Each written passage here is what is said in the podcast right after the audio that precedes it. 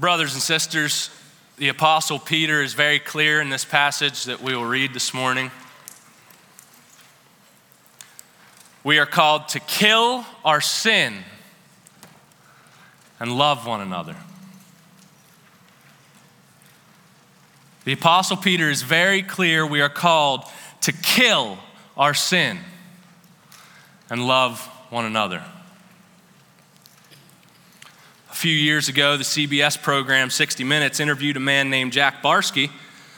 The only problem is, Jack Barsky had died a few decades ago in 1955.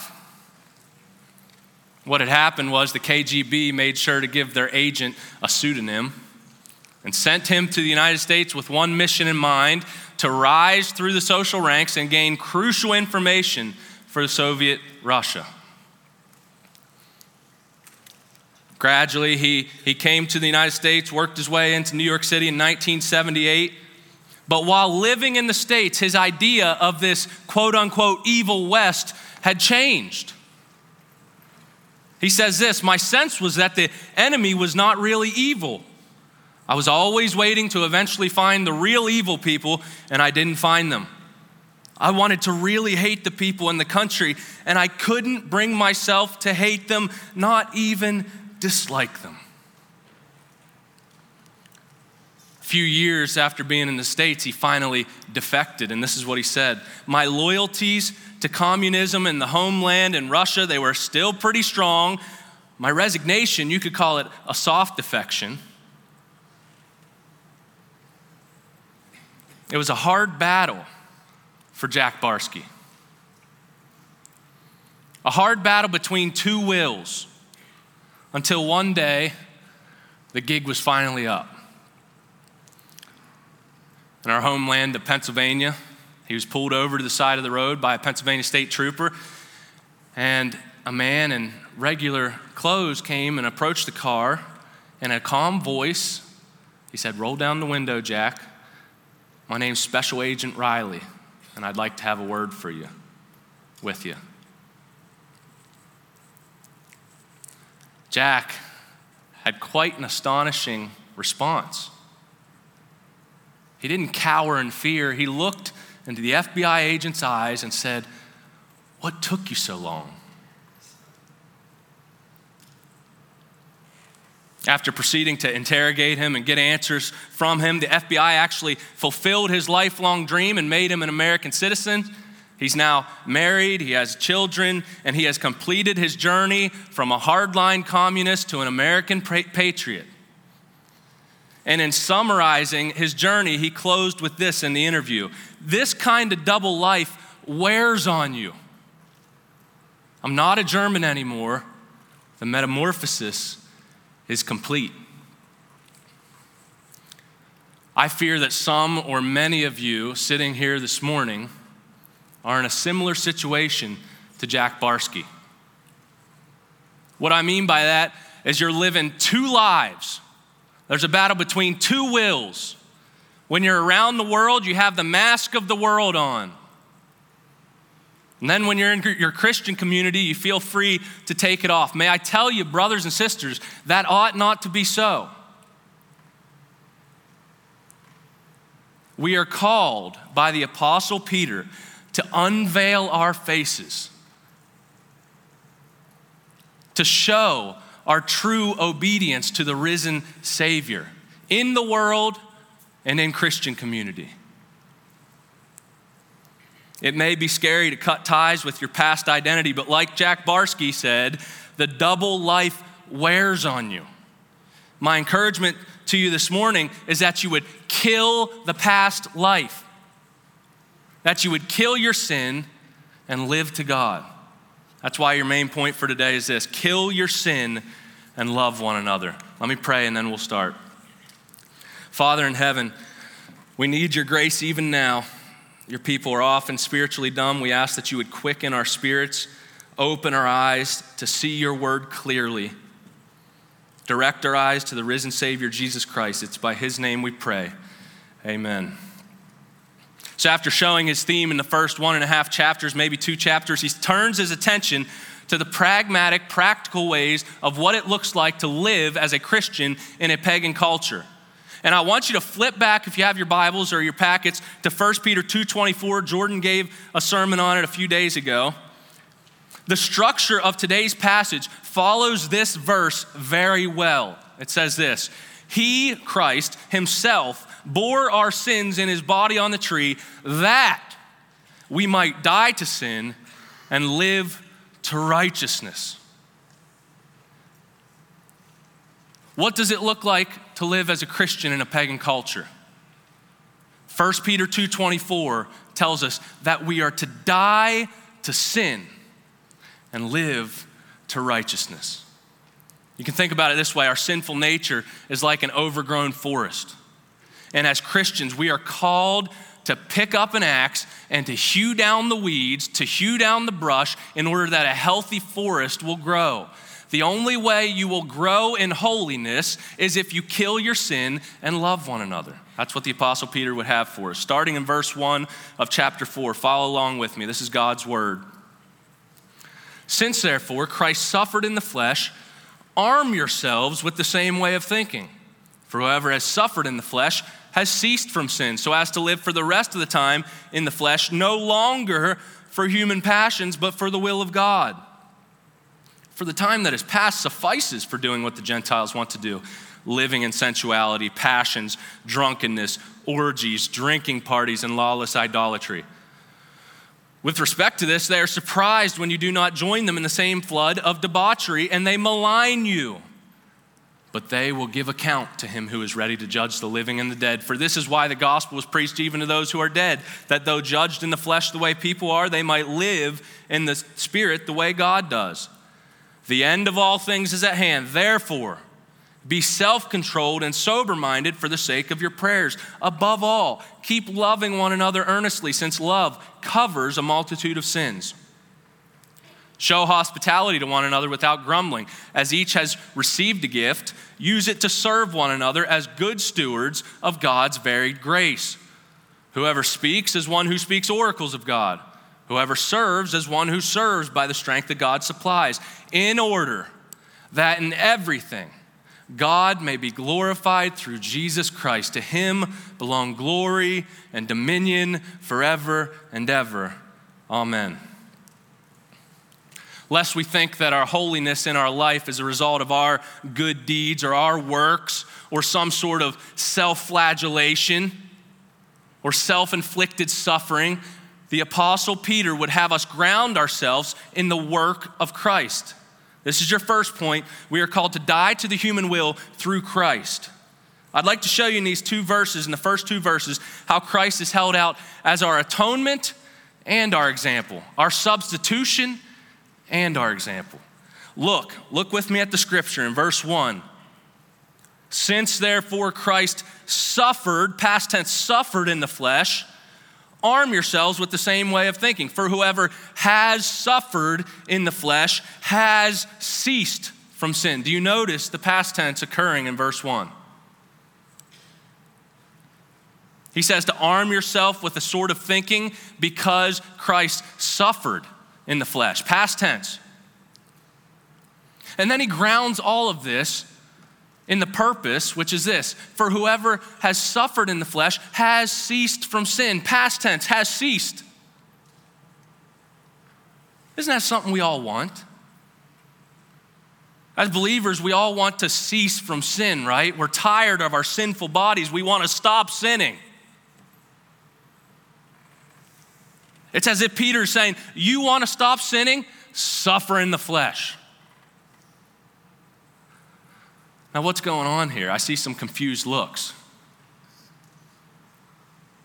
Is Peter trying to, to say that, is he advocating for some sort of uh, masochistic, self inflicted suffering in order to gain righteousness and gain holiness? No. Peter is not saying that is, it is the reward for suffering in the flesh, that ceasing in the sin is the reward for suffering in the flesh. Rather, he's saying it is the fruit of something else.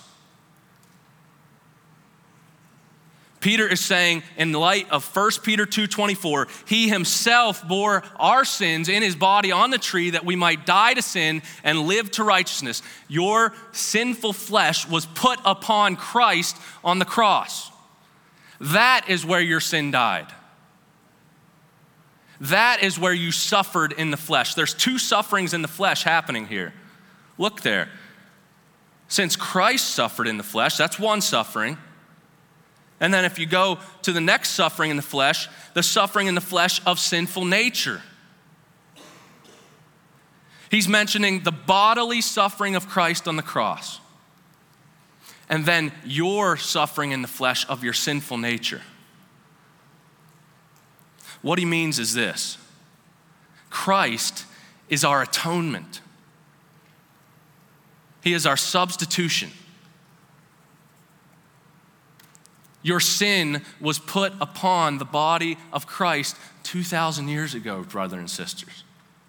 It's dead. He wants the believer to know that they had no part in the killing of their flesh, in the killing of their sinful nature. Don't for a minute think that upon your believing in the gospel that your name was squeezed into the margins of the book of life. No. They were written on the palms of Christ 2,000 years ago. It's finished. So many will read this passage thinking that it's their job to, to, to pursue, it's their job to, to, to gain holiness, to attain holiness by themselves. But Peter would say, no, Christ has suffered in the flesh. Christ bore your sin in his body on the tree. Therefore, live in holiness. John Calvin said it this way Christ is not simply to be viewed as our example when we speak of the mortification of the flesh, but we are really made conformable to his death so that it becomes effectual to the killing of our sin. Thank God for that man, Jesus Christ. Your sin is dead. When Christ breathed his last breath, so too did your sin. Therefore, brothers and sisters, stop trying to resuscitate your sin. We can see that Christ is our atonement from this passage, but don't think that this warrants some sort of passivity. Look in verse 1. Peter says, Arm yourself. There's a battle. He says, Arm yourself with the same way of thinking. For whoever has suffered in the flesh, has ceased from sin, so as to live the rest of the time in the flesh, no longer for human passions, but for the will of God. The end of this command is that we would arm ourselves with a certain type of thinking. Our thinking matters, Peter says. We are not meant to be passive, but active. He says, arm yourself, and not with something attainable, but with thinking. Christians are people, Peter is saying, that joyfully embrace suffering. What an alien type of thinking. What makes Christians go from looking at this backwoods Nazarene with disdain to looking at him as the example of our holiness? What does that? Only by faith, brothers and sisters. Only the Holy Spirit can produce such an alien thinking.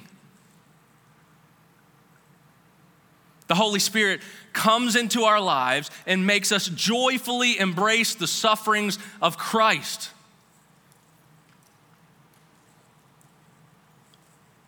If you think about it this way, the logger just doesn't size up the tree. He takes a hold of his axe and he hews down the tree. In the same way, we are not just to gaze at the sufferings of Christ, but by the hands of faith, we are to lay hold of them and use those sufferings to slay our sin.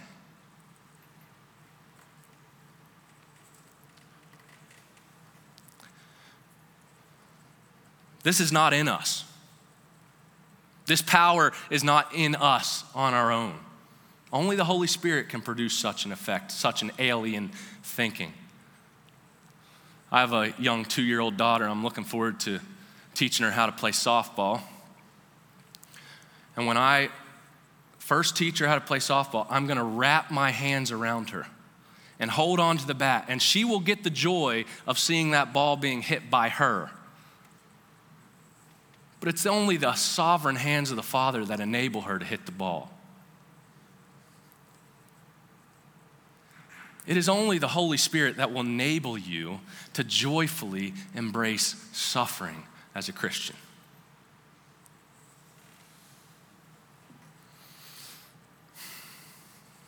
If it were up to us, I'll be honest with myself, we'd be like our forefather Adam, who in the Garden of Eden said, Not your will, but mine be done. But, brothers and sisters, look to our forerunner of our faith, Jesus Christ, in the Garden of Gethsemane, sweating drops of blood. He said, Not my will, but yours be done. What a Savior we have. What an example we have before us. This is the sign of those who are Christians, who, who are living in a pagan culture, joyfully embracing suffering. So now that He has grounded us in Christ, He will move on to the practical nature of living for God. And this is where I would say He splits it up into two points kill your sin and love one another. Very simple. Kill your sin and love one another. The first is to kill your sin. And the means he does this is suffering. Look in your second point. We are called to live in the divine will by suffering. This is in verses three through seven. I'd like to show how he has ordained two forms of suffering for the Christian life one from within, and the other from without. Look in verse three of your scripture. Look there with me. For the time that is past suffices for doing what the Gentiles want to do living in sensuality, passions, drunkenness, origins, orgies, drinking parties, and lawless idolatry. Look closely here. There's two forms of suffering from within shown in this verse. The first form of suffering is the denying of our natural desires of the flesh. We are to stop doing what the Gentiles want to do particularly shown by the abuse of sex and drink. Evidently, friends, the abuse of sex and drink is not just a college problem. It won't be the last, you won't be the last people that experience this problem.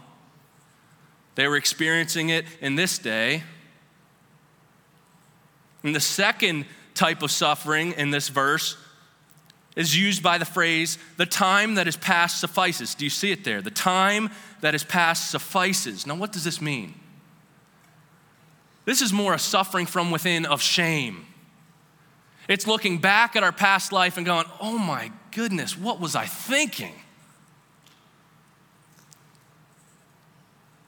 This suffering is a reminder of those shameful things. So, why is it that God would use this in our lives? Why would He have us endure these sufferings?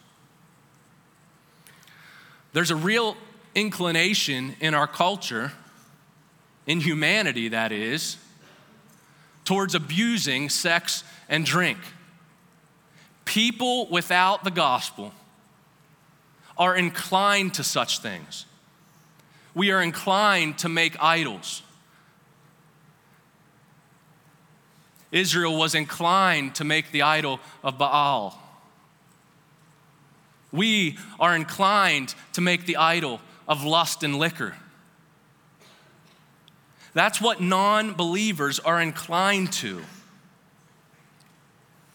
And the reason is that it's, it's the idol of self validation and the idol of self repudiation. The idol of self validation is the idol of sex. We are fully known and fully accepted. We want to validate ourselves. It's the idol of self validation. Drunkenness, the abuse of drink, is the idol of self repudiation. We want to forget ourselves for just a little time. Just want to get lost. I don't like myself.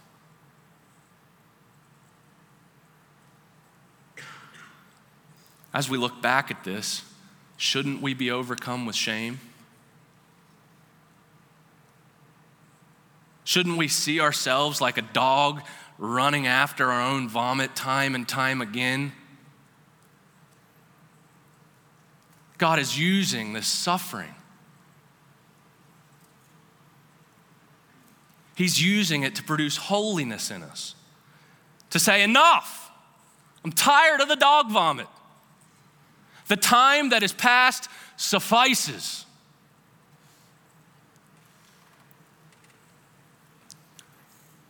The suffering from within us is a suffering of our sinful nature. John Bunyan, it's at the top of your outline, says it this way Will you have your sins and go to hell, or will you give them up and go to heaven? The temporary suffering that we experience within, the denying of our sinful flesh and the experiencing of shame, is a temporary suffering to keep us from eternal suffering. Kill your sin.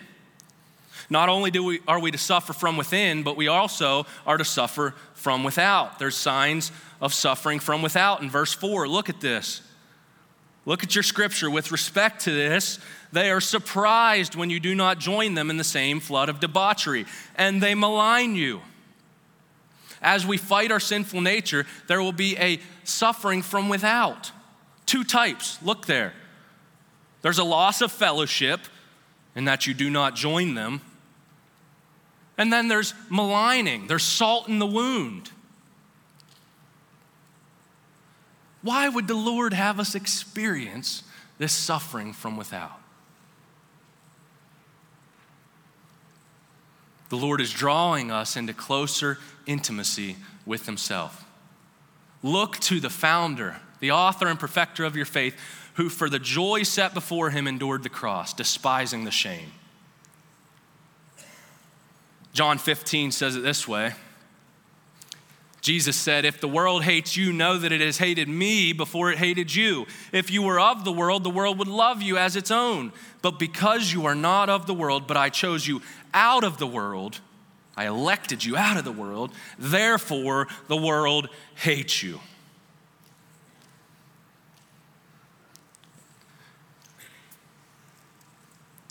The life of suffering is the life of an elect exile. We are living, brothers and sisters, in a culture that is inimical to the Christian faith or is against the Christian faith. This is the historical setting of much of church history, though, all the way back through the Old Testament. Time would fail to tell of the people, the men and women who stood up against the pagan culture and experienced suffering for their faith. This pagan culture is surprised when we stand for the sanctity, within, sanctity of sex within the confines of marriage. This pagan culture is surprised when we don't practice or support homosexuality or transgenderism. This pagan culture is surprised when we don't run around in a drunken stupor, when we handle our bodies with self control rather than seeing our intolerance as an act of love, they see it as hate. As a doctor is scorned by his patient as he pulls the barb out of his flesh, so the world hates us. They tell us that we are on the wrong side of history. This is how we should respond, brothers and sisters. So be it. So be it. We may be on the wrong side of history, but, friends, they will be on the wrong side of eternity.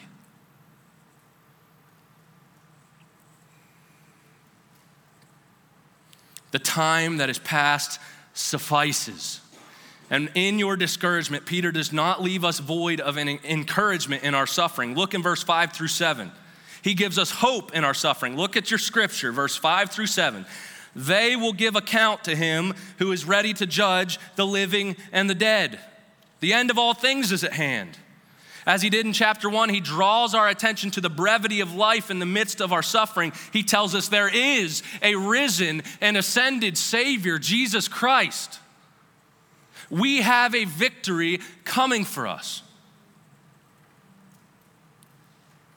He did not stay dead after his suffering on the cross, but he is alive and well, and one day soon we too will be likewise. Peter gives us this hope not only to encourage us to endure to that coming day, but also to give us compassion towards our enemies here. Think of it. If they have eternal suffering and agony coming your way, what compassion that should breed in us. What perseverance that ought to breed in us to endure the suffering and the maligning.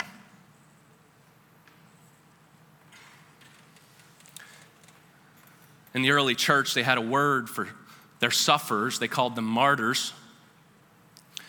Do you know what the Greek word martyr actually means, though? It means witnesses.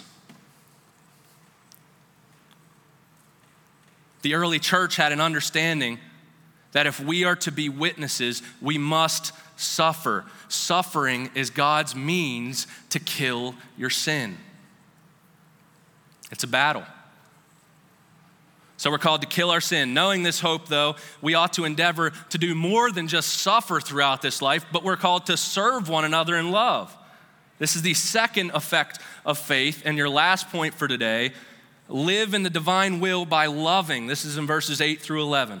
I'd like to show how Peter expresses love in two forms. One is to bear the burden of the body of Christ, and the second is to build up the body of Christ. Look in verse 8. We are called to bear with one another. Look at your scripture. Above all, keep loving one another earnestly, since love covers a multitude of sins. Peter is quoting one of Solomon's proverbs from Proverbs 10, verse 12. And he's saying, Love one another, ektenes, earnestly, stretch out your love. It's a discomfort, it's an uncomfortable feeling that Peter is talking about. There's tension, there's discomfort in this work of love. And as we are stretching out, we are covering, veiling, hiding the sins of our brothers. Now, what does he mean by that? Does he mean that we should cover over injustices? No, not at all. Rather, he's telling us to seek the good reputation of our brothers and sisters in the Lord. Like a mother hen stretches out her wings and covers her chicks to protect them. We are called to stretch out our love and cover the good reputation of our brothers and sisters in Christ. This means we're called to forgive and restore them we are called to, to bear one another's burdens. We're not called to throw it in their face or called to gossip behind their back. We're called to love them as we love ourselves. Now, you may ask how much forgiveness is, is too much forgiveness. If you recall, Peter asked the same question to Jesus, and he may be remembering that question. In Matthew 18, Peter said this to Jesus Lord, how often will my brother sin against me and I forgive him? As many as seven times? And Jesus answered him, I do not say to you seven times, but 77 times. Cover one another, bear one another's burden. The will of God is that you love one another. Not only are we called to bear with one another, but we're called to build up one another. Look in verse 9 through 11 of your scripture. Look in your scripture. Show hospitality to one another without grumbling. As each has received a gift, use it to serve one another as good stewards of God's varied grace. Whoever speaks is one who speaks oracles of God. Whoever serves as one who serves by the strength that God supplies. Two words I want you to notice there serve Use it to serve one another. That's a verb. That's where we get the word deacon. It's to be an attendant, to wait upon. It's like a good waiter or waitress that is waiting for that glass to become empty so they can go fill it. There's an eagerness in this service. And then I want you to notice the word stewards. Peter would say, How can you serve if you don't know what tools you have? A steward is a manager of certain gifts. Peter is saying, God has given you gifts, brothers and sisters. They are not yours. Use them to build up the body. Do you see the responsibility that we have to know our God given gifts and then to use them? We are not called to be unthankful little toddlers that just protect our gifts and don't use them for the building up of the body. No, we're supposed to share them.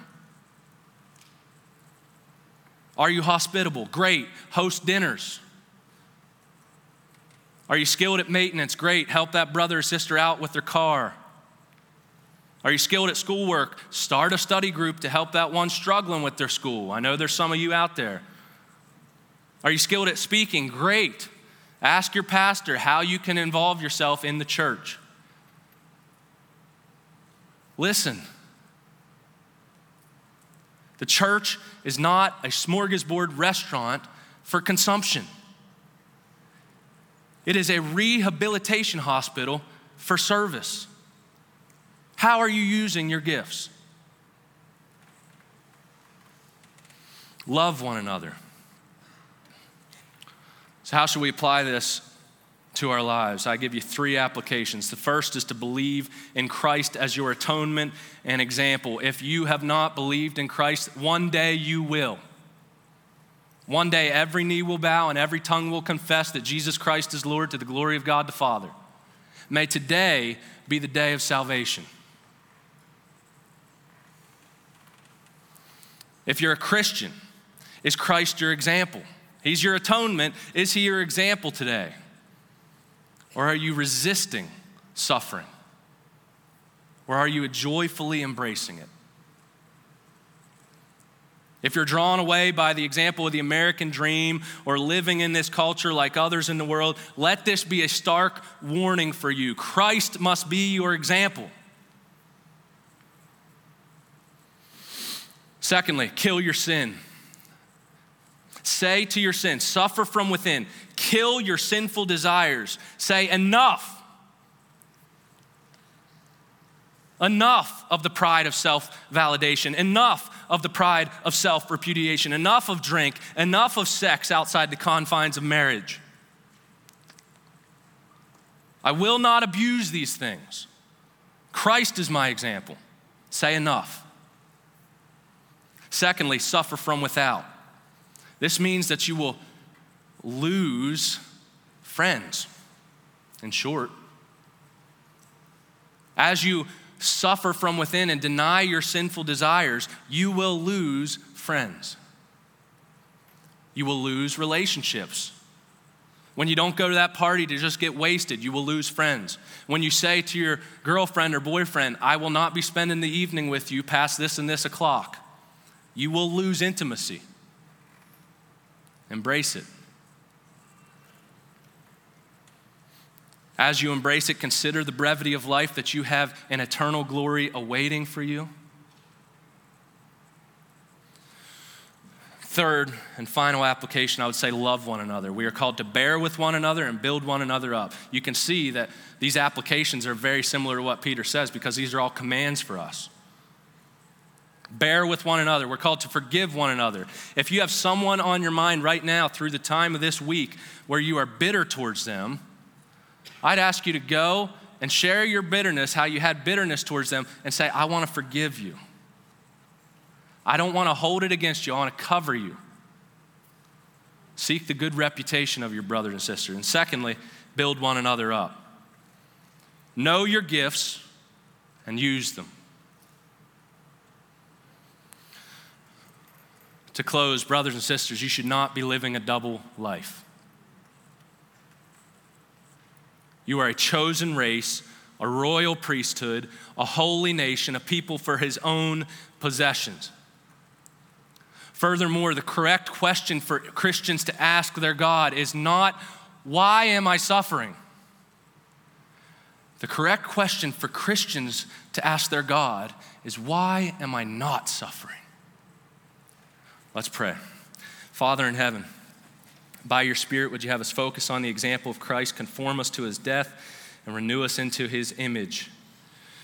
Make these words stick, Father. Fight this battle for us by your Spirit. Give us courage in the midst of a lost and dying world. It's in Christ's name we pray. Amen.